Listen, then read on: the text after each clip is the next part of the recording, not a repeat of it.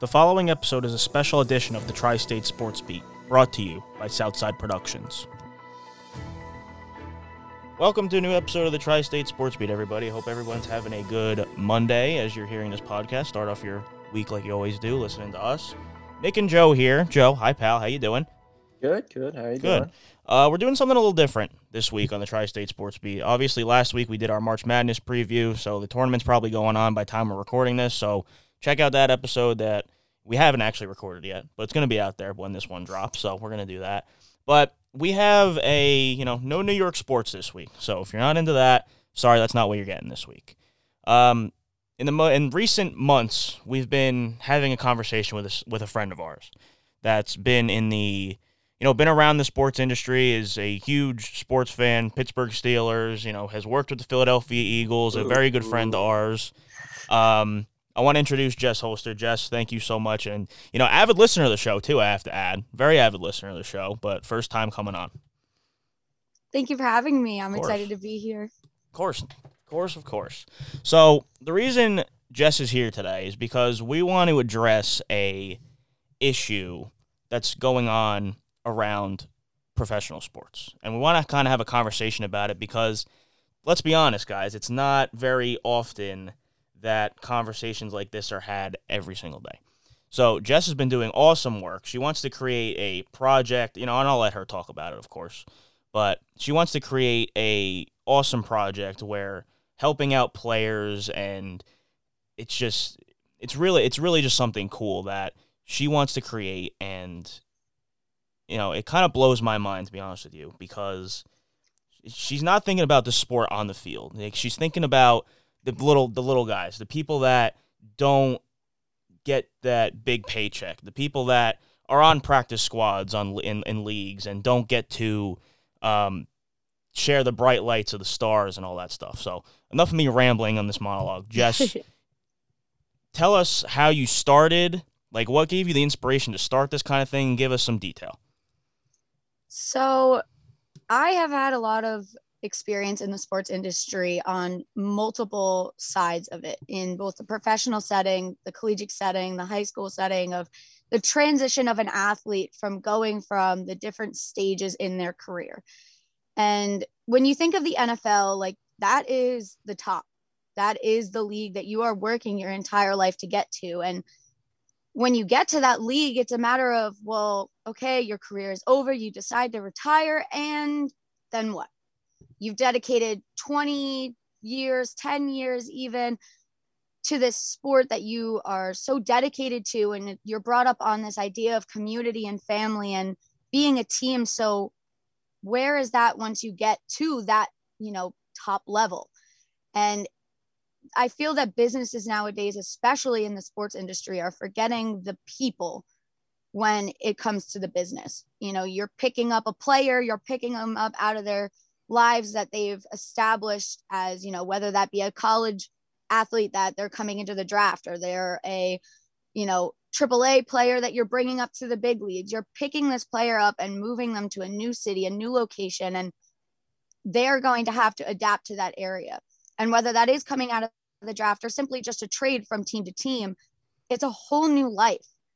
And that's something that I feel like teams don't really think about is that transition for them. So the programs that I'm looking to present is something that's going to help with those transitions both into and out of the league where it's going to benefit not only the business end but the players as well and it's not just going to be the big names the big contracts the ones that you see you know blown up in lights or cardboard cutouts and stuff it is going to help every player that comes through the league because the reality of it is is playing on the practice squad of an NFL team is still amazing. And it's an opportunity that only a very select few get.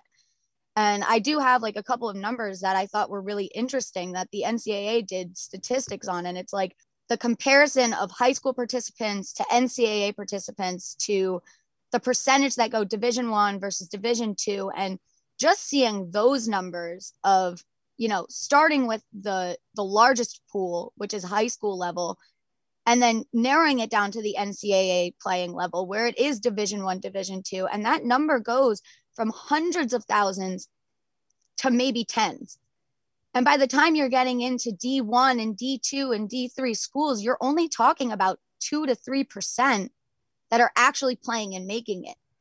Now, take that percent and think about how many move into the professional level.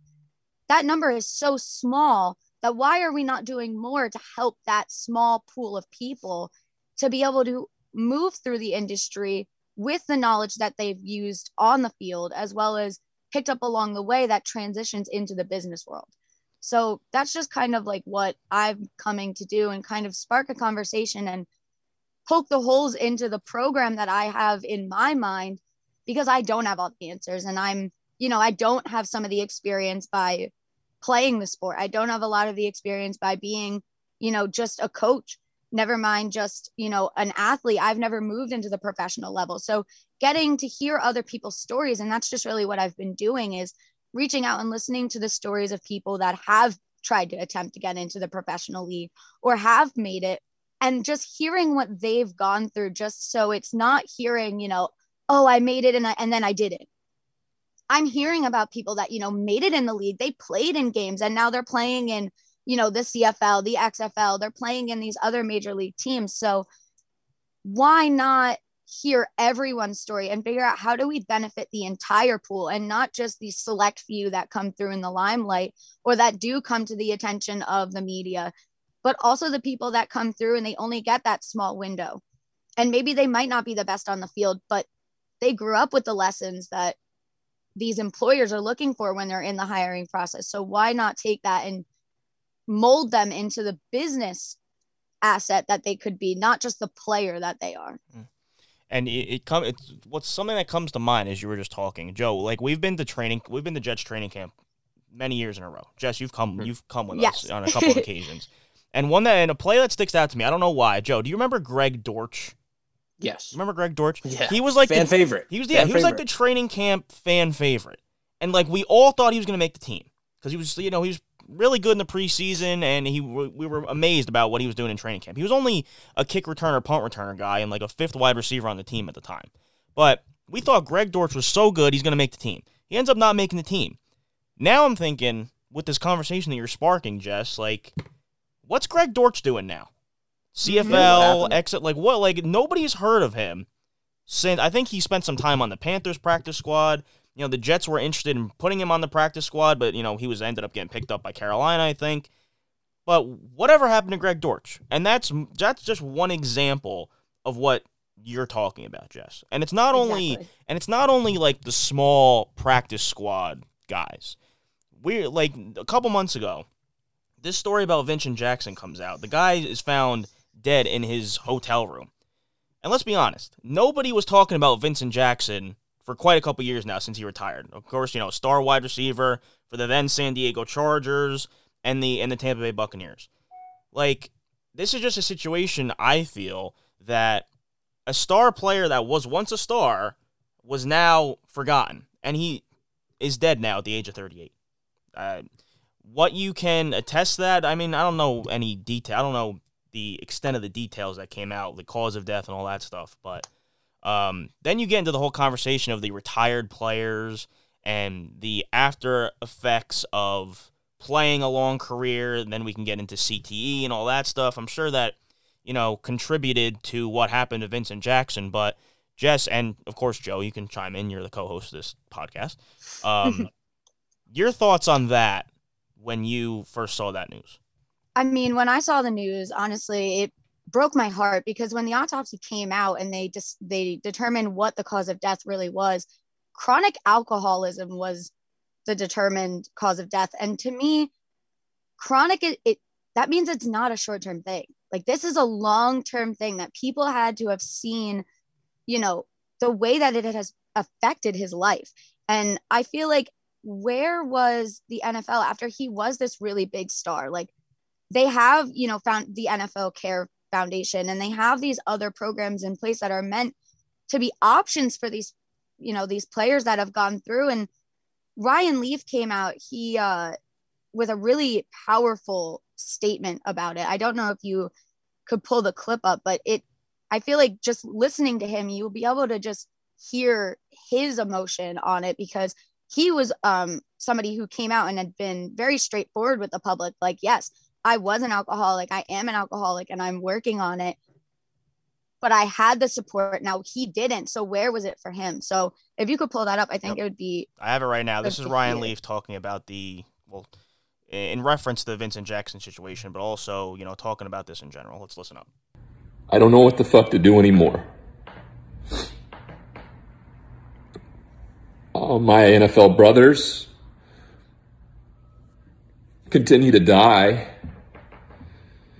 and uh, nobody's doing a goddamn thing about it.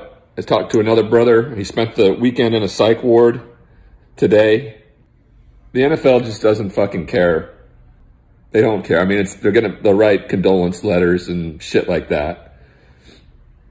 But if they were invested they'd actually put some money behind the Legends community and into the mental health and substance abuse side of it. And not once you're bad for the brand, the Shield, they don't, they could give two shits. And of course, that's former number one overall pick Ryan Leaf in 1999 was the guy that came before uh, Peyton Manning in that year's draft. Obviously, didn't work out in the NFL, but that again, that's a potential star that you know fell on his ass in the league, didn't pan out like he was supposed to, and he you know he went through his you know substance abuse issues and all that stuff, and now he's pleading for the NFL to do something. This is just one of so many cases that that's going on, and not just in the NFL and in the NBA. You know, it's not it's not as well known as the NFL because the NFL has had so many you know lawsuits and stuff with the the alumni and the players association, you know, considering mm-hmm. with uh, retired players and all that stuff. So just an instant reaction from you guys uh, hearing that. Yeah, I mean it's it's upsetting because there is so much that we can do or that the NFL can do to support them and fund them like he said for the Legends committee and none of that has been sought through really. So it's it's kind of upsetting to see and it brings back memories of the movie Concussion mm-hmm. when when the whole uh, CTE outbreak basically was going on, and um, the the NFL was trying to cover it up. Like this is a major thing that we deal with, and me going to school to be an athletic trainer, this is a huge part of our curriculum, mm-hmm. is to teach us about concussion protocol and making sure that we don't send athletes, whether it's football, ice hockey, baseball, it doesn't matter what kind of what sport it is. If we if we put somebody back out in the field and they're um, they're hurt and it can make it worse, like why are we not doing anything to protect these athletes? And and right now, yeah, like Jess said, like they're entertainers. They're making the money. Once they're bad for the brand, it's like who is that guy? Mm-hmm. So it's kind of it, it is really upsetting, and and I think the conversation that we're having today is a huge step in the right direction. Jess, you want to rebound on that? Yeah, I mean, I'm somebody who personally I've had six concussions myself. Some of them quite severe, and you guys knew me growing up, and you see who I am today. And I know my concussions have affected me, and the fact that the NFL didn't take them seriously, I wrote a 20 page paper in college about it it's something that I do feel very passionate about because I feel like the NFL did not take responsibility. They do not take responsibility when it comes to the repercussions that their specific job affects their employees. If you were to go into another job, how would it be different than choosing the job of being in the NFL? And that's something that a lot of parents are having go through their heads right now because with the coronavirus going on, it puts their kids at risk playing sports. So they're looking at, you know, is it worth putting my kid in a football program when what does football do for them? Because if they want to go and pursue a career in the sport, what is the NFL going to do with them when they get there? And that's something that, you know, as an athlete growing up myself and somebody who did play in college, I had to consider what would being a professional athlete be and what would it mean for me? Would it you know take me in the direction that i want to go would it give me the doors and opportunities that i need open to be able to continue the life that i would like to build and i don't feel that the nfl takes responsibility or opens or offers even any doors that are outside of the realm to their players of what you do on the field versus who you are in person.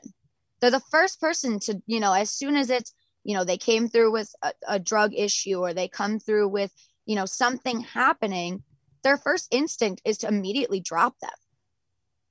But you don't hear about, okay, we hear you, we see that you are struggling, and we are here to support you in the same way that those players have supported the league by showing up to practices, by dedicating their entire lives, their childhood growing up playing that sport. And I just feel like there is a way that the NFL could do it where it would begin with, you know, them funding it and them being responsible for putting it out there and getting making the mistakes that they've made right and helping the players that are being like you haven't heard us. Now listen. And that's something that I feel like if people would just sit back and listen to their employees more, that they would understand that they would be getting a lot more out of them from a proficiency standpoint rather than from a, you know, they're showing up and they're doing the job because you told them to. Make them want to come to work, make them want to be there because you are investing in them as much as they are investing in you. And it's not just because of the money, it's because of the person. It's because of the community that you build as a team or as a league. Because that's what they're brought up on in football is you know family community being a team teamwork. You know if if i lose we lose it's not just there's no i in team you know you can't bring those to the table and tell those those you know young kids and young athletes growing up that that's how it's going to be. But when they get to the moment we're just going to let you hang out there and and see what happens. Mm. we're going to let you out to dry. And you know instead why are we not helping them to be get through that transition in a smooth way with guidance with mentorship with networking in ways that are going to end up helping them in the league and to be more successful when they're in the league as you know being able to ask the questions what's better for them you know hey you've been in the league 10 years or you were in the league for eight years, you were a two time Pro Bowler, you're somebody who the league identifies as somebody that we are honored to have in the league. It could be a program that, you know, goes on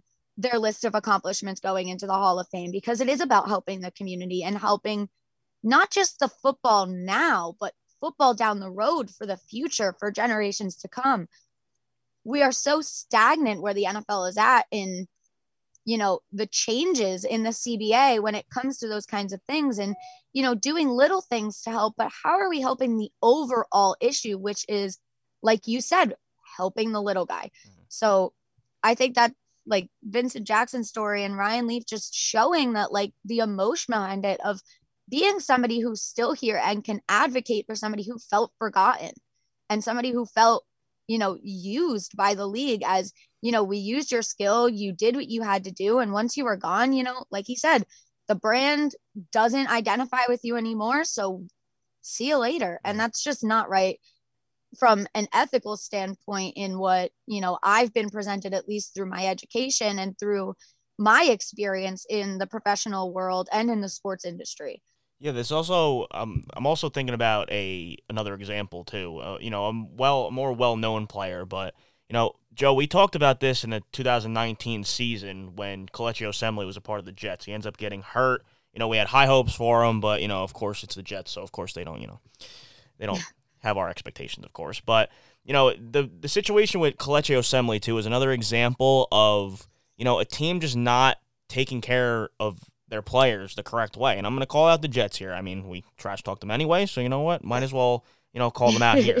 But, much for no New York sports. Exactly. Right. But, but there is but there is a local connection yeah, here. And yeah. and you know, when Osemele gets hurt in the 2019 season and the Jets deny him, you know, surgery when he obviously needed it and they basically just told him, you know, here, shoot up and, and go play, like I'm sure there's a lot more scenarios like that in pro sports in general, not just football. I know we're very football centric right now, but this this obviously opens up to all different sports, but that one situation, you know, at the time, we probably didn't address it because it wasn't an on the field issue. Only you know, Kelechi wasn't playing at the time. That's a big blow to you know the Jets' chances of winning the uh, winning you know in the couple weeks. They didn't win a lot, but it is. But that is what it is at this point. But it's also kind of a feel good story if you think about it, because Kelechi Osemele doesn't play. He ends up getting the surgery anyway, and now he's on Kansas City and is a Super Bowl champion. So that's a that's a that's a case right there where it's more of a feel good story. But the Jets on that end don't have any excuse for how they handled that situation. And obviously, you know, there's a pattern here. Under Adam Gase, there was also uh, in this past season there was also a lot of injury mismanagement. Joe, we talk about Mekhi Becton. The guy was hurt a lot, Mm-hmm. still playing. The guy was playing hurt for probably most of the year, more than we know. And that's probably more of a situation than we think in in professional sports, but you know, that's just a little local example. So, let's get into the details of your proposed program, Jess, and what you and what you are trying to do and the programs that you want to put in place and challenge these professional sports leagues, these teams to kind of, you know, let's get it going here. This is what this is what you should be doing for your players. Yeah, so I think the biggest thing for me is like right now I am in the process of finding a full-time job. And I'm looking at teams and I'm looking at their, you know, what do they offer for you know, their rookies or their their people that are coming into the league and working on the transition of not only the high school and college athletes that are working on moving up and in, but also once they're in, it's not just like, okay, you're here, thumbs up and send them on their little way with their paycheck. It's about what is it what is it going to do for them? And I think something that I noticed coming across the MLB is, you know, rookie career development program is it really does give them a lot of opportunity.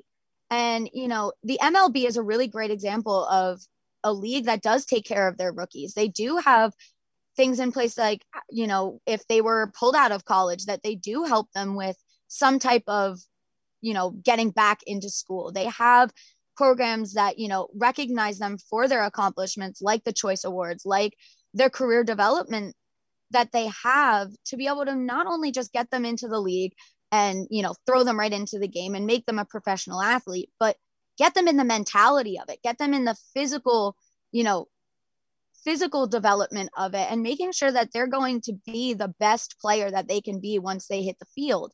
Because if you sit there and you're just you know expecting a college student to come in and play as a professional athlete i think that's really naive because when you are in the college setting I I have experience in you know college coaching, and you are taught you know it's important to make sure that the player is also considered. Like we brought up the concussions thing. If one of pl- the players was to get you know any type of head injury, my athletic trainer had to check them out, and having that rule in place ensured that it was the safety of the student not just in the short term of how is it going to affect the game in that moment now, but how is it going to affect their future?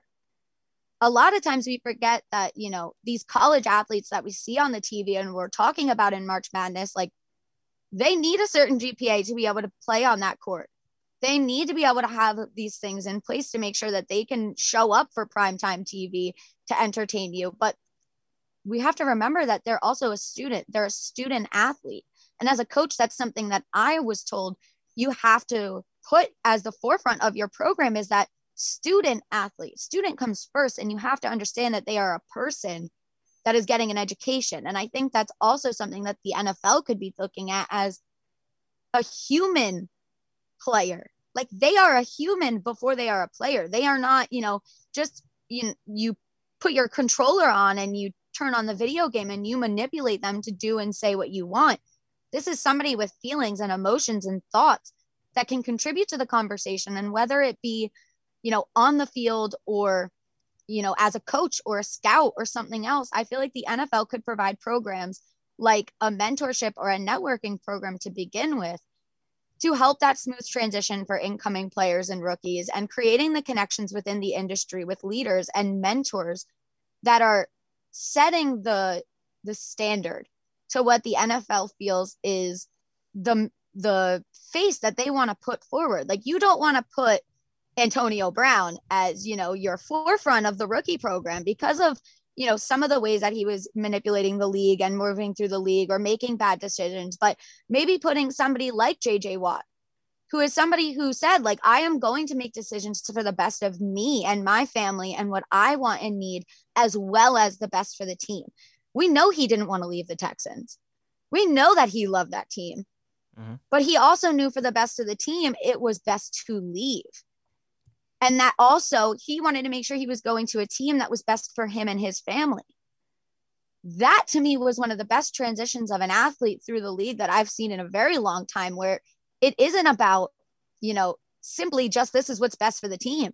This was also what was best for him. And I feel like experienced players like him who have been through this and have worked their way through the league on making sure that it was something that was happy for them and the teams that they were involved with will create mentors and guidance for these people that need it. Like as an incoming freshman to college you need that type of mentorship. And that was something that my school did a really great job of with like the summer bridge program they offered. And i was a mentor for two years and saw the benefits of it.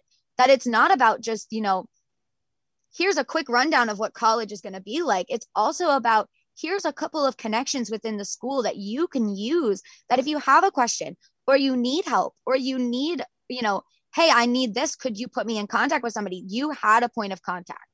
Um, it helps to create a sense of community and it'll build a network within the industry to not only create more of a sense of sportsmanship not just on the field but you know as a business but also by creating positive role models for people in the league that maybe you know i know personally like growing up you know i had a father figure that came in, in and out of my life and so for me, it was really hard to find a male mentor. And when I did, I found it in my volleyball coach in high school. I only played for one year, and he said, Jess, you've been an athlete your whole life. If you think this is something you want to try, let's go. He sat me down. I played, I think, five minutes my entire senior year. But the following year, I got a starting position as a walk on player at my university and was able to play there for four years. Mhm. It's just a matter of having somebody believe in you. And sometimes just that little bit of support can really just skyrocket people from just the potential that they feel like they can do to just having somebody believe in them and knowing that they can reach those limits that maybe they weren't able to before because of the resources that were available. So just creating that program so that way it's not only educating them, but it's also educating the league as well as creating network and mentoring programs to help them. So when they leave the league, you know, they're not just like, well, now what? Mm-hmm. they can reach out to the connections and be like, hey, you know, I think I have a really good IQ. And that's something that maybe through another program I have in mind of like creating programs that when they decide that it is time to retire, how can the league still use their knowledge and use the time that they've invested in them, whether it be a year on the practice squad or whether it be 20 years, you know, as starting quarterback for three different teams? You know, it, there's different levels of experience, but I feel like everybody was brought to the team for a reason. You didn't look at the guy and go, okay, well, he's tall.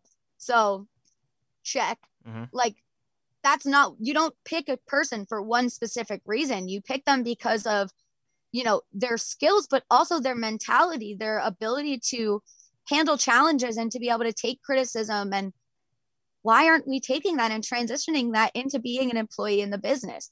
So it's just like about fixing the open gap that they have to be able to be that figure and that mentor and that leader for people that maybe never had it or be that guidance for somebody who doesn't know what it's like to you know have three million dollars in their pocket i mean me and you have personally sat down and have a conversation about um, shaquille o'neal when he got earned his first million dollar contract Mhm.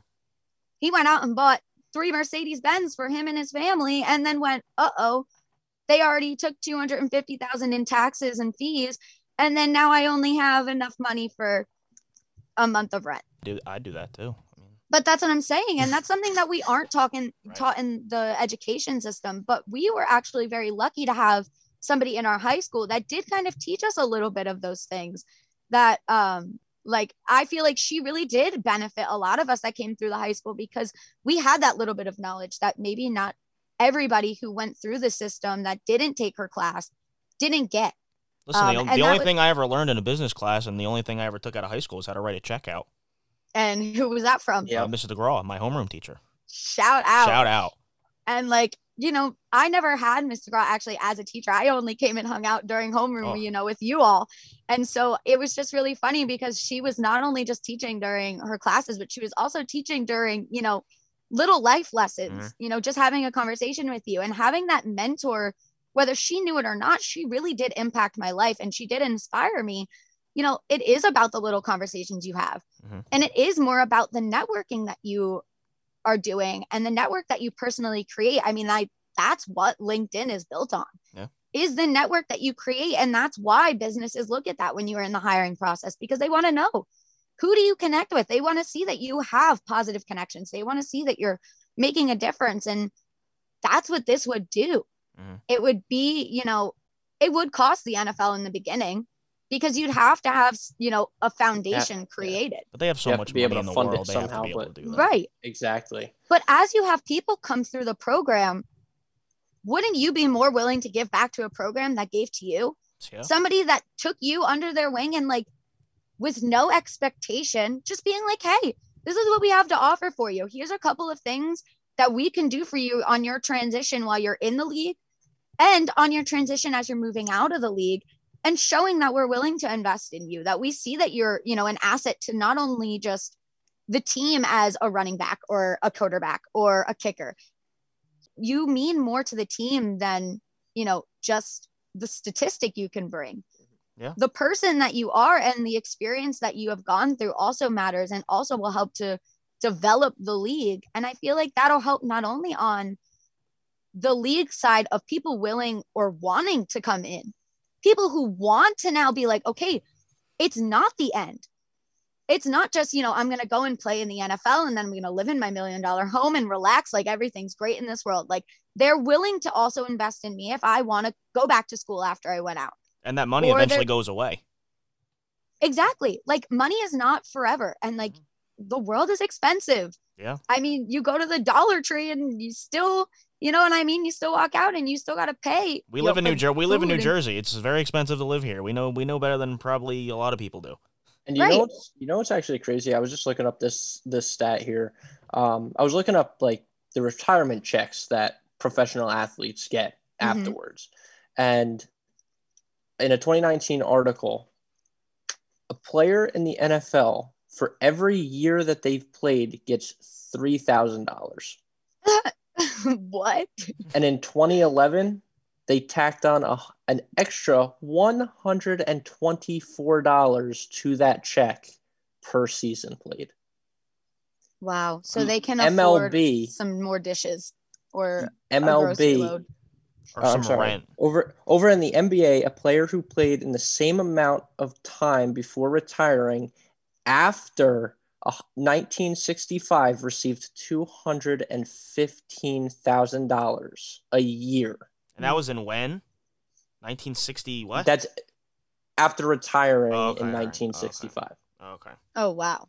That's still a lot, that's a lot so of money been, back then. It's been in place. Yeah, it's been in place obviously since 1965. Right. So I mean, that's just a an outstanding gap right. between yeah. what the NFL and just the NBA. The the MLB it says it's the same thing basically. Uh, after retiring uh, in 1980, you receive a pension of around two hundred thousand dollars. But we, instead of instead of yeah, Joe, three thousand. Yeah. But Jess, you brought up. I want to circle back for a minute about the student athlete uh, points that you brought up. And. I was mm-hmm. actually watching a ESPN 30 for 30. It's a uh, one and not done, the one with John Calipari, the Kentucky head coach. And he was the former head coach at Memphis, and his star player was Derrick Rose in 2009. And they, you know, went mm-hmm. on a mm-hmm. run to the NCAA tournament and were in the Final Four, national championship, and all that. But Memphis, you know, apparently, allegedly, you know, it's not been proven, but Derrick Rose cheated on his SAT. He was a star player. So, mm. according to NCAA rules, if you're academically ineligible, whatever win, loss, what the record with that player playing on the court does not count. Yeah. So, Memphis was forced by the NCAA to take down those final four that final four banner, the national championship game appearance appearance banner because Derrick Rose was ineligible to play. And of course, Derrick Rose went on to go be the number one overall pick uh, you know, in 2000, in, and was the MVP in 2010, 2011, the youngest MVP in NBA history.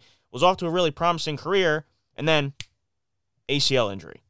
Yeah. He's never the same player ever again. The Bulls say bye. The Timberwolves pick him up. But we think about the what if. And Derrick Rose has gone on to be a backup point guard. He's on the New York Knicks. I, I love him. But he's. You got to think about the what if. What if Minnesota doesn't take a chance on a veteran Derrick Rose with an ailing knee injury? What if? What if Chicago, Chicago let him go? What if no other team took him on? Now, obviously, they saw the talent, but you got we got to think about these things. What if Derrick Rose never plays a game in the NBA ever again? What does he have to show for it? A, a league MVP trophy? a couple of Final Four banners at Memphis that apparent that don't even exist according now to the NCAA? What do you have to, you know, a couple million dollars in the bank because you got the incentives from being the MVP, the best player in the league? What if Chicago Chicago released him? What if no other team was like, eh, we don't want him. Knee injury, not the same player he was, and he hasn't been the same player since. Let's be real here. Derrick Rose could have been one of the best players to ever lace him up. Knee injury, boom, gone. Now he's a career backup point guard. He's lucky to still be in the league. But you mm-hmm. got to think. We got to think about these what ifs. Have to think about these what ifs. That's and yeah. that's what we don't think about. And especially like when he made that decision to cheat on the SAT, if he did, how old was he? You know, he 22. was 17, 18 years old. Yeah. He's how old now?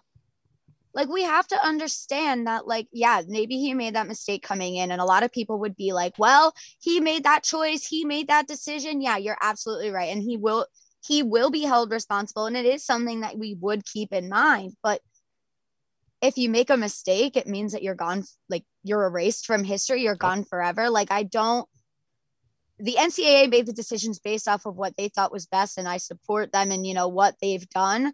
But I also think that you know if this you know idea of what if he didn't play again, it would have to come down to like he is now a lot older. He is a lot more mature. He has learned from that mistake. He has moved on from it. He has had a successful career. But now, how does he continue his life? Mm-hmm. He's still a human life.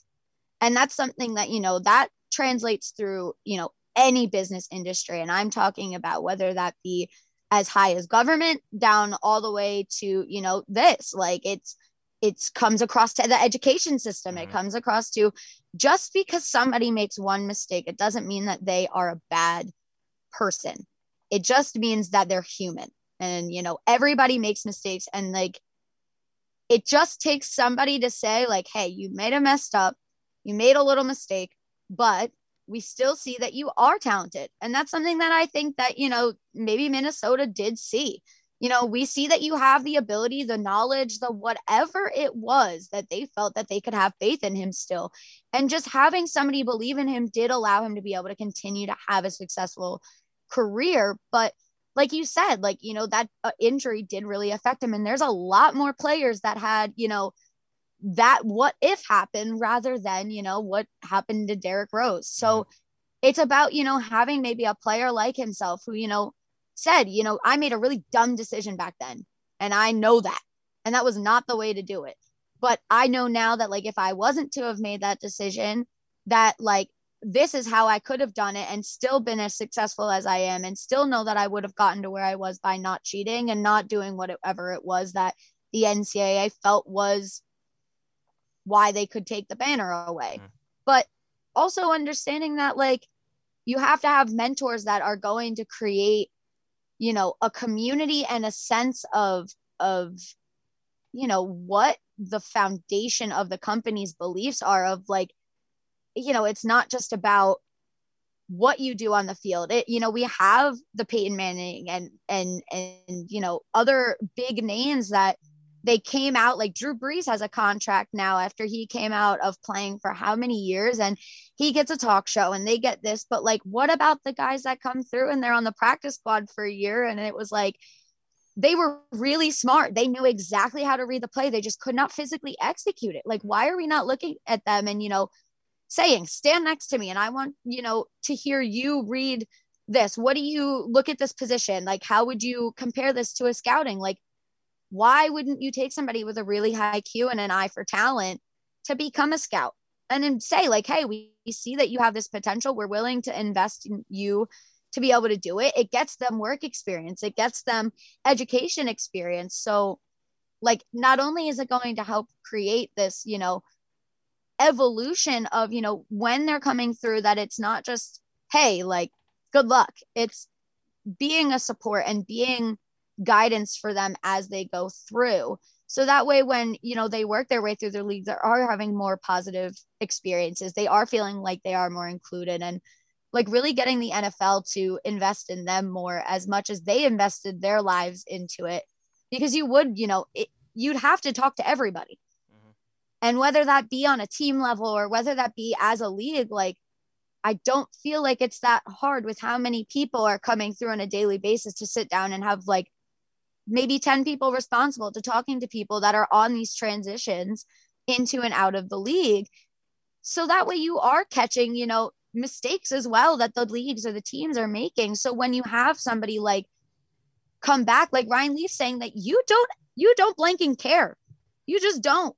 Like mm-hmm. you, you are already being that support and you maybe are getting you know ahead of those types of problems that could develop like substance abuse like you know choose making decisions that might lead them down a wrong path and making them more of an asset to the team and contributing more to the team during their time there by keeping them on the right track. Because those first couple of years in the league are the most important. I mean the average player is only in the league three and a half years. Mm-hmm. so you know to look at a player and look at them as like oh well how are they going to be a 10 year investment by investing in them on the other ends of things as being a human being, as being, you know, a potential business partner, by being somebody who can expand the brand or expand the knowledge of football. So why not treat them that way? So that's kind of just like the first program and like just getting to see like how it could be worked maybe into a CBA. You know, maybe this isn't something that just gets sprinkled in. Like this is something that is on every single player's contract. Like you are in this program. Like it's a part of your rookie benefits. It's a part of your, you know, transition from, you know, whether you're moving from one team to another or from a sub level, you know, triple, maybe like a triple A team or like something right below the league to into the like top tier level and making sure that it's preventing stuff like backlash or lawsuits coming back to be like, you know, you didn't care or, you know, you didn't take care of me when you said you would. Mm-hmm. because they promise a lot and this is a way to actually keep that promise. Yeah. And uh, i want to bring up a couple more examples and then of course you can continue on with with what you want to accomplish and stuff like that. Mm-hmm. um, one example that again this it seems to be a trend with college athletes and then their post playing life. One example is the fab five in michigan in the 90s and you know consisted of jalen rose chris webber and um, Juwan Howard, now the Michigan uh, basketball head coach. But Chris Webber, again, another banner taking down situation where the Michigan Wolverines were on the run and went to back to back Final Fours, never won a national championship. But come to find out later that Chris Webber was taking money, which of course student athletes aren't allowed to do, and that's another conversation for a different day. But Chris Webber was found out taking money from uh, family members, from friends, and you know using it to buy you know jewelry and buy nice things and stuff like that that every college student wants to do. And you know there were sanctions coming down on Michigan basketball. Chris Webber was banned from the University of Michigan for 15 years, I think, something like that. Couldn't yeah. come back. Couldn't be associated with the university. Had to take down those Final Four banners. Chris Webber went on to go be a top five, I believe, a top five pick to the Sacramento Kings. Didn't have a great professional career that everyone thought he was going to. But the spin on that is Chris Webber doesn't play basketball anymore, and now he's mm-hmm. a broadcaster on TNT. Now he broadcasts NBA games. Now, my other example is a little more extreme. I was, again, another ESPN uh, 30 for 30 thing on Bob Knight, the former Indiana head coach, mm. and his whole situation, his scandal. But the big thing that came away from that was the choking incident at practice with one of his former star players. And it all started out with a journalist saying, Hey, why are these three McDonald's All Americans leaving Bob Knight's Indiana Hoosiers, the powerhouse in college basketball at that time? Come to find out, you know, this video comes out during that whole scandal of Bob Knight choking out, well, not choking out, but it's a little excessive, but you can go look, you can go look at the video if you want. It's on YouTube, but chokes one of his star players that, as a child, wanted only wanted one thing to play for Indiana and Bob Knight. That was his mm-hmm. life goal to play for the Hoosiers and Bob Knight. This kid quit. Well, he tran he transferred to his um transferred out of Indiana, was a star there. Transferred out of Indiana to go to a smaller school where his dad coached. The guy went in hiding afterwards. He went to go play basketball overseas, but after that, the guy was never the same. The guy was emotionally scarred from what happened to him in Indiana. And on top of that, all the Indiana fans saying Bob Knight is, you know, Bob Knight's the king of Indiana. There's a point where Bob Knight was more powerful at the University of Indiana than the president of the university. He held more power than the president of the university and the AD and all that stuff. But Neil Reed is was the player, and the guy ended up dead at 36. You know, he went on to have a family and a wife and all that good stuff. Was a high school basketball coach at the end of his life, but I think he died of a of a heart condition at age 36. Like, you don't think that trauma of going through all that and having to answer questions about Bobby Knight and his relationship with the University of Indiana for so long, you don't think that like emotionally got to him and played a factor in mm-hmm. dying at age 36? So I think those are two pretty good examples. One one coming out positively, being a star athlete, and then the other one tragically dead at 36 because of a situation like this. Right, yeah. exactly. And like that's like this like the sad part about it is you know everybody isn't a success story. And the reality of it is is like you know there's more negative that comes out of it than there is positive. Like if you think about like your parents or people that have gone through the league that have come out and said, my body just is not the same anymore. People like LeBron and Tom Brady, they stay in the league as long as they do because they take great care of their body. But not everybody has the financial means to do that or has the motivation, you know, or mental strength or mental drive to do it. Some people it's not their dream to pay, play for 20 years in the league like them. But for those that it is when they have the money to do it it does make it a little bit easier. But not to say that it's the job of the NFL to pay these people to be able to do that. But it is their responsibility when it comes to them as a person you know having these things like if these people had you know some type of support in the NCAA you know to come out and say like we are going to give you some type of support through all of this like maybe things would have been different or maybe things would have been handled a little bit different by having a little bit of mentorship or guidance before any of that had even happened. But it takes i think really it showed in the MLB and the NBA really taking the players and them as people into account through some of these rookie programs or even with the most recent as the bubble. Like the bubble they really did their best to try to take care of them. And yeah it wasn't perfect but it was also the first time it was being done. And that's not to say that you know this this project idea is the perfect idea because it is the first time that something like this would be maybe worked into the NFL so that's why like coming to you guys was so important and coming on this you know this podcast was so important was so that way we could get a discussion going and bring attention to stuff like you know Derrick Rose and like people that are just not being talked about. Mm-hmm. Because, you know, Vincent Jackson, that story blew up for a day. Yep. And that was it. You know, it, these people that have come through spent a lot of time to have their name blow up for one day. And especially when it comes down to the fact that his name only came to light because of a lack of compassion from the league is just like, it just doesn't sit correct with me. Mm-hmm. And I think that's why something like this would help not only to make sure that the people that are going through the league are being tracked with their progress. It's being they're being held accountable because the league is holding them accountable. They have somebody who's talking to them and being their guidance and being their mentor to make sure that they are taking the right steps.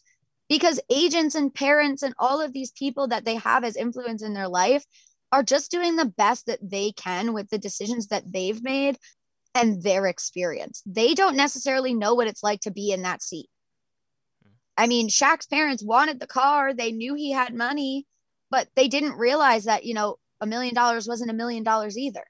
So when you have these outside influences, you have to keep in mind that it has to be like somebody's responsibility to create programs like that. And if you're going to have a rookie program already, why not improve on it? Why not make it better so that way your assets that you are investing in are not only becoming more successful while in the league, but they'll also be more successful on their way out of it they'll feel the support that the league gave them. They might be able to, you know, move on and create innovation within the league as well. They might be able to bring, you know, hey, because of this experience and having somebody believe in me, I had the faith to bring my idea to life. So it's just about like, how can we? The league is so focused on the game right now. I think they forget that the importance of the sport and putting it on national television and putting it on primetime television is like to create the understanding of that football of what it is to the to America and what it is to you know this our community you know having so many podcasts like your own where people are so dedicated to talking about these things that they take the time out of their day whether some they're bi- a big podcast or a small podcast or on national television or on the radio like they want their voices heard. And i think that's what the biggest part of coming on here was is making sure that our voices are being heard with this topic. Because i feel like it's so important that like finding those common tags and finding you know the holes in the program that are already there finding a way to supplement it through a program similar to this and then also finding more holes and listening to more feedback to be able to just continue to improve and continue to grow the programs to make sure that it's invested in like the best way for both the league and the player Joe, did you have something to add? No, I was I was kind of going to reiterate that same thing. It's this it's just that like the NFL, all these all these prime sports uh basically sports in general, it you don't have a game or a league or a team without your players.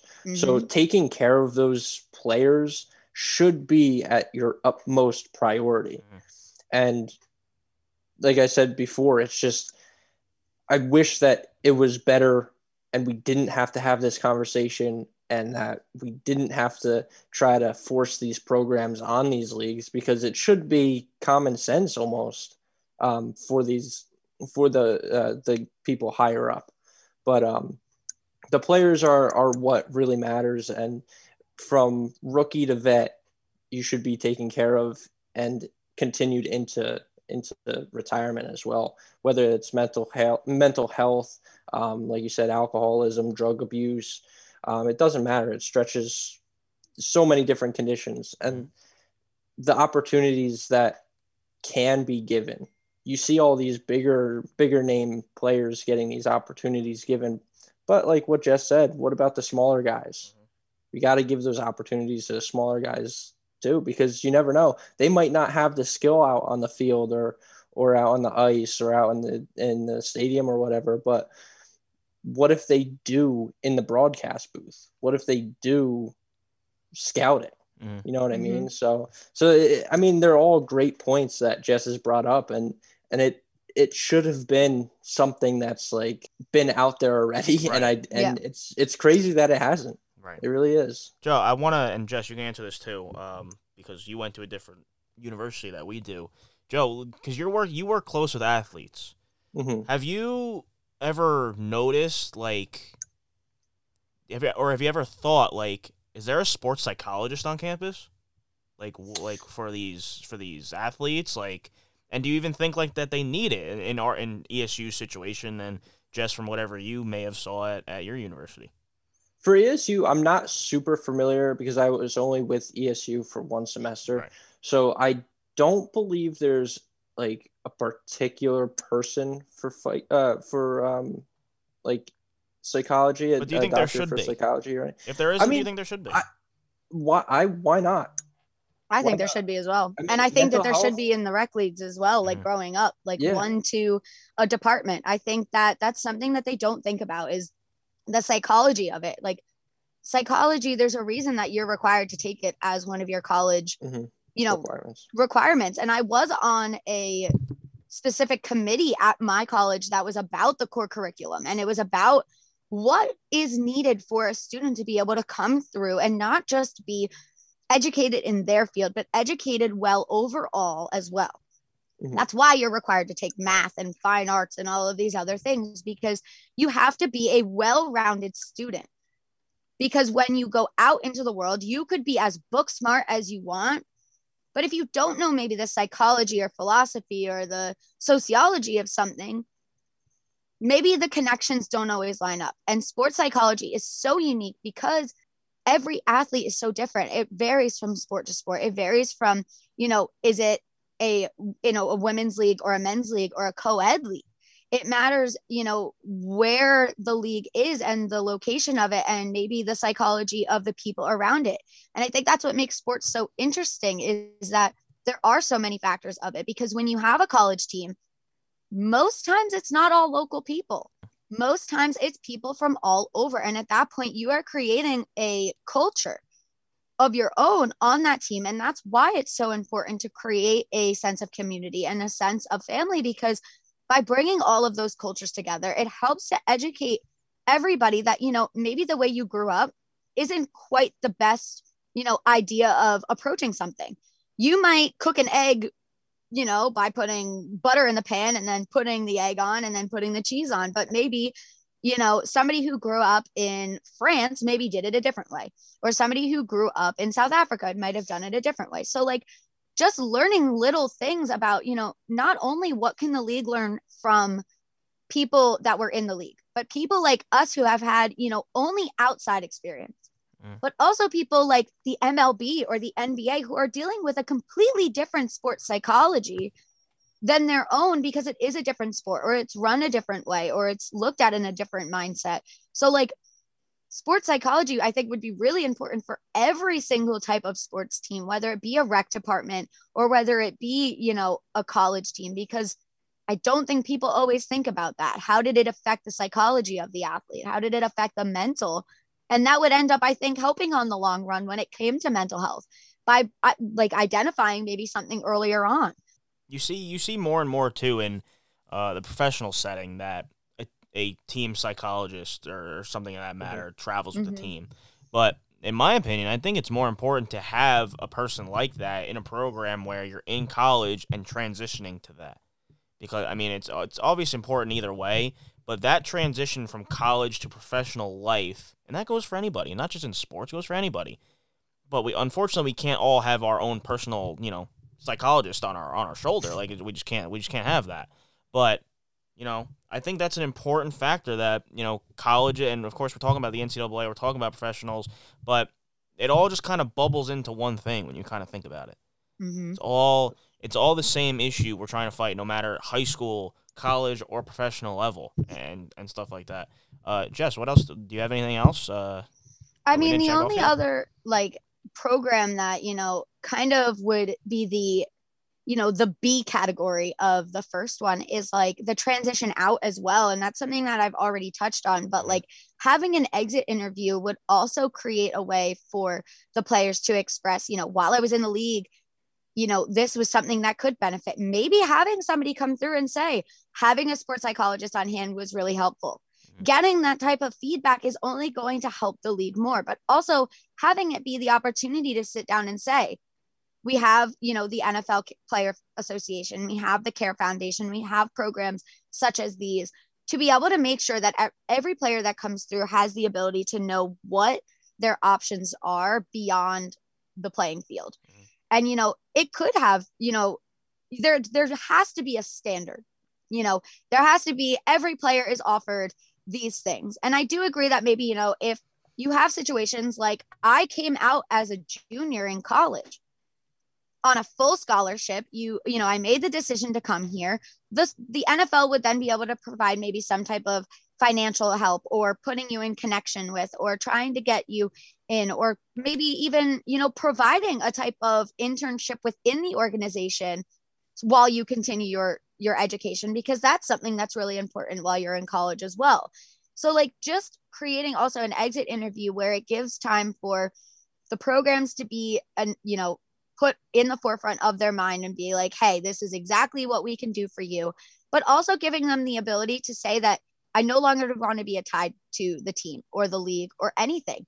And, you know, that doesn't affect them becoming, you know, maybe a Hall of Famer. That doesn't affect maybe some of the other like awards that they could earn as a retired or a legend from the league. But it would mean that, you know, the NFL isn't responsible for helping them to find a new career or to help them transition into the sports industry because some people just don't want the help.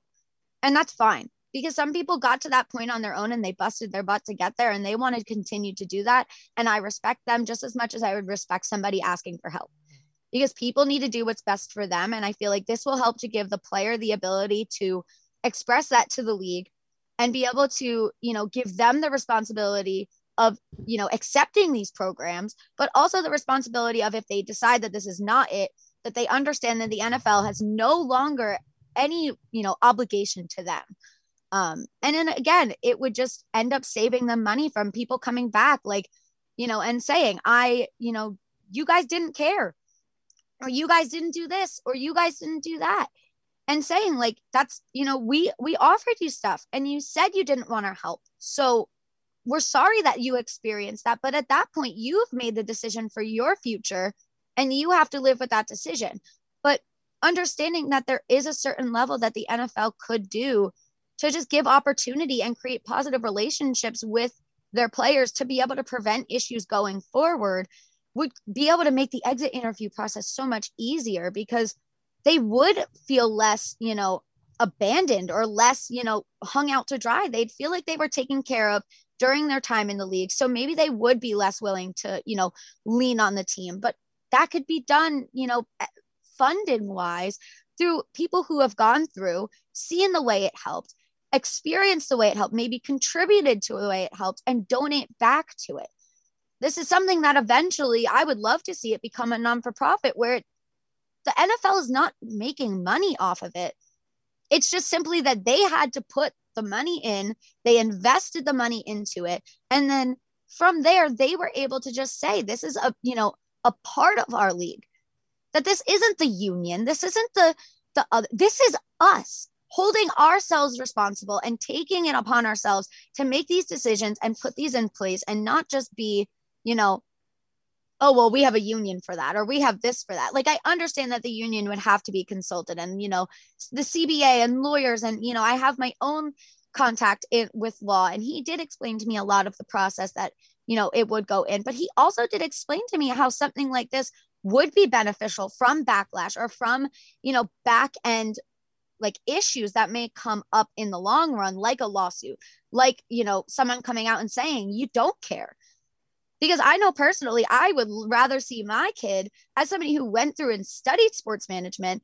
It's proven that like athletes in tennis are paid more equally between men and women. Mm-hmm. So like maybe I would like to see that they, you know, that's something that they can earn something more consistently, man or woman. I would rather see them do something like that and may push more to something like that rather than football when I know they're going to get to the league and they're going to be handed a big plate of don't care and be sent, you know, on their merry way. So I think that would just not only make it, you know, a better for the community of football overall, but it would also help the league with more people wanting to come in, more people feeling like they belong there because they are invested in, getting more out of their assets, making them, you know, more profitable, and also working on innovating the business to just be more about the people that are involved in it and not just about you know how much money can we make? Mm-hmm. because i think that's something that through a lot of interviews i've had with aaa teams and you know a lot of these smaller teams not the big leagues is that's the community that they did. And that's something that i do actually commend the dolphins for. Like i've interviewed with the dolphins and that's something that they very like forwardly made it very clear that community is something that's very important to them and you know it's not about you come in you do your job and that's it like it's you come in and we care about your life outside of it. We, you know, want to see and we want to invest in you. And that's something that I would, you know, love to see more teams doing that, not only for somebody coming in like myself as ticket sales or, you know, maybe as event staff, like I, uh, you know, had been for the Eagles, but, you know, for the players that are also the ones that we're all showing up for. Because mm-hmm. without them, all of us are out of a job. All of us, you know, the the virus really showed what the world without sports is like. And I don't Miserable. think we want a world like that because, but it's gonna slowly keep going. I mean, it's shown that as years progress, that by two to five percent every single year, and especially with a big drop with the virus, like people are not playing the sports anymore because they don't see the benefit of when it comes to being in a business. But as somebody who's going through the interview process right now, I'm learning about how athletics really is something that jobs look for because it teaches you, you know, hey, I'm criticizing you, you're practicing, it's okay to make mistakes, and we're going to build and learn from it. and it teaches you to you know work hard and it teaches you you know strong work work ethics and what could really be more beneficial to you know being in athletics from a small age and it's not just about you know what what the game is at hand but also about you know again it's the bigger picture it's the past the present and the future of the game and how are we moving forward towards a better future for the kids that are coming up through it for the next draft for the next CBA? How are we taking the steps to just get better? Because if we stay the same, I feel that the world is going to outgrow the NFL quicker than they'll be able to catch up to it. So it's a matter of, you know, listening to the people now, putting these programs in place, finding people like me or new guys who are willing to, you know, question the norm. I'm not, you know, willing to sit back and say, keep doing what you're doing. It looks great. No, right. what you're doing is, you know, BS. You gotta you gotta start taking care of your people. You gotta start caring because if you don't, those numbers are just gonna get smaller and smaller and smaller. And then football will be history. And if that's what they want, then they're doing a great job of it and they should keep up their work. But if not, then I challenge the NFL to go ahead and start introducing programs like these. And I would love to be able to, you know, responsible for putting these in place, but it takes hearing the stories of the players that have gone through it. And that's what I'm doing now is reaching out to players that have gone through the league or who are in the league. And I just hear their stories and hear what they've gone through. And I just see more and more how these programs would help them. So I really hope that the NFL maybe, you know, hears something like this and really thinks, man, this is this is something bigger than what we're doing. And we need to step up and we need to take responsibility and we need to do more. And I hope that Roger Goodell and you know a lot of the other bigger people like the owners and like the the general managers really self-evaluate and say what can we do? How can we hold ourselves responsible for these things that have happened and better the sport overall for the good of football and not just the good of their team and their profits? Joe, if you were to guess, would you think, and if we didn't know Jess, would you uh, would you think that she had her own podcast? Definitely. Would you? One hundred percent. I mean, you, you, I mean, you come so prepared, and like, and you, and we can yeah. tell just sitting here, like, you're just so passionate about this, and and it, it really just it. And to be honest with you, like, we're a sports talk podcast. Like, we don't normally talk about things like this, so this is also new for us. So, yeah. you know, years, uh, you know, when we first started, we would have never thought we'd be sitting here having a conversation about the athletes themselves and what they and what goes on, not just on the field and stuff like that. So, you know, I'll, I'll speak for both of us, and you know, this is this has been an eye opening, you know, thing that you've brought to our eyes, and hopefully that we could share to everybody else. And uh, I guess I'll start with you know some closing remarks.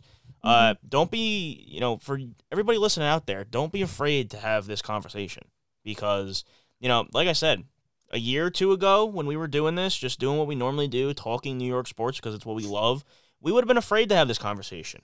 We would not have been comfortable having this conversation, but having somebody that is just so passionate about it and feels that this is what their purpose is and you know we've had that conversation off the air before but I I'll speak for me personally like I have I have had my eyes opened by this and that's what Jess is trying to do so I encourage everybody do your research you know look into all these stories don't be afraid to talk about these things sports is great sports is a great atmosphere for me it, you know it, it's I want to make a career out of talking in front of this microphone. But there's a lot more than just that. There's a lot more that goes into it just that. So for me, and you know, if you're a sports fan, don't be afraid to have these conversations because at one point I was, but now, you know, it, it's conversations that have to be had. Joe, if you want to make some closing remarks, and then Jess, you can wrap it up. Yeah, I think all three of us here are huge into the sports community, not just from the podcast and not just from playing sports, but we're all looking into the future and being, whether it's on the sidelines, in the broadcast booth, in the offices, like doesn't matter. Like we're all looking towards the future of sports, and this conversation, you you can't look to, towards the uh, the future of sports without this conversation. Mm-hmm. Like this is this is a, a huge eye opener, like Nick said, for me as well. Um, into what the players need and what good mental health and what good support for these teams is going to be looking like in in hopefully the near future but definitely in the future itself. So i i really enjoyed this podcast and and listening to what jess has uh, done research wise and her feelings behind it. I mean like you like nick said like if we didn't know that you didn't have a podcast it it's just She should probably start one. it's yeah it, it Maybe was that'll be my next thing. Good. very well put together and uh, very impressive so um, kudos to you and hope everything with uh, with your uh, job interviews work out too so Oh, thank you. Jess, don't be afraid to plug yourself either. Plug your Twitter, your Instagram, plug everything. yeah if you absolutely Okay. Um, well, like first I just want to like I want to end by saying that, you know, I think the biggest thing that if anyone is going to take, you know, something away from this, it is about being uncomfortable with being in conversations that challenge the norm. And whether that be a conversation like this or a conversation that involves politics or a conversation that involves, you know, social justice, I think that it's important to realize that the normal is not the answer that there's different perspectives that are always going to influence what we see on a daily basis. And it starts by having conversations like this one um, to really open some people's eyes to realize that there are other ways of looking at a situation without it being as simple as you know the it's the way it is. Things aren't the way it is because it's how it always was. It started with somebody asking a question. And it starts with somebody challenging what you know everyone else sees. So if it means starting a podcast or a blog or calling into a radio station and posing a question that is going to open up other doors it's about doing it in a way of you know making sure that it is about progression and it is about moving forward and it is about how do we solve and heal from the past. And it starts with recognizing that you know mistakes were made so it starts with you know the nfl looking at themselves and saying what could we have done better? And what did we do wrong? And i hope that that you know it not only does that for them but it also does that for ourselves of like how can we make a difference? And it starts with using your voice.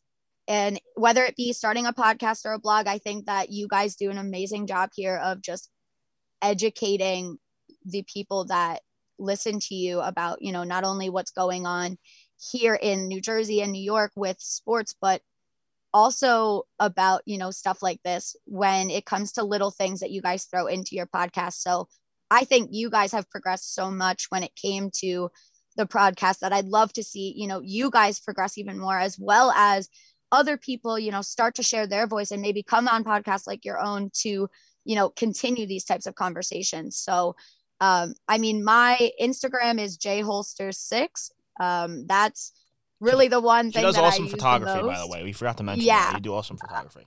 um so that's that's actually something like i just got accepted as a intern for a minor league team as a sports photographer and i'm looking on working in possibly ticket sales and membership uh, development for possibly a AAA team so i really am looking on getting into the league and i do plan on making this you know something that every league is taking into consideration and holding themselves accountable for and the reason that i'm looking to move into baseball is because i feel like they are somebody who does it already and they do it very well and to be able to learn from what they do i think is really important to be able to um, educate people like the nfl and their commissioners and owners on how they can improve on it and do better with it. So i hope that you know this is just the start. I hope this is you know day you know 52 of you know since the day that me and nick first started having this conversation so I hope that, you know, this is the very beginning and I'm really excited to see where not only this podcast goes, but this idea and what the world of sports develops in the future. And maybe, you know, a year from now, I come back on and see what the world is like and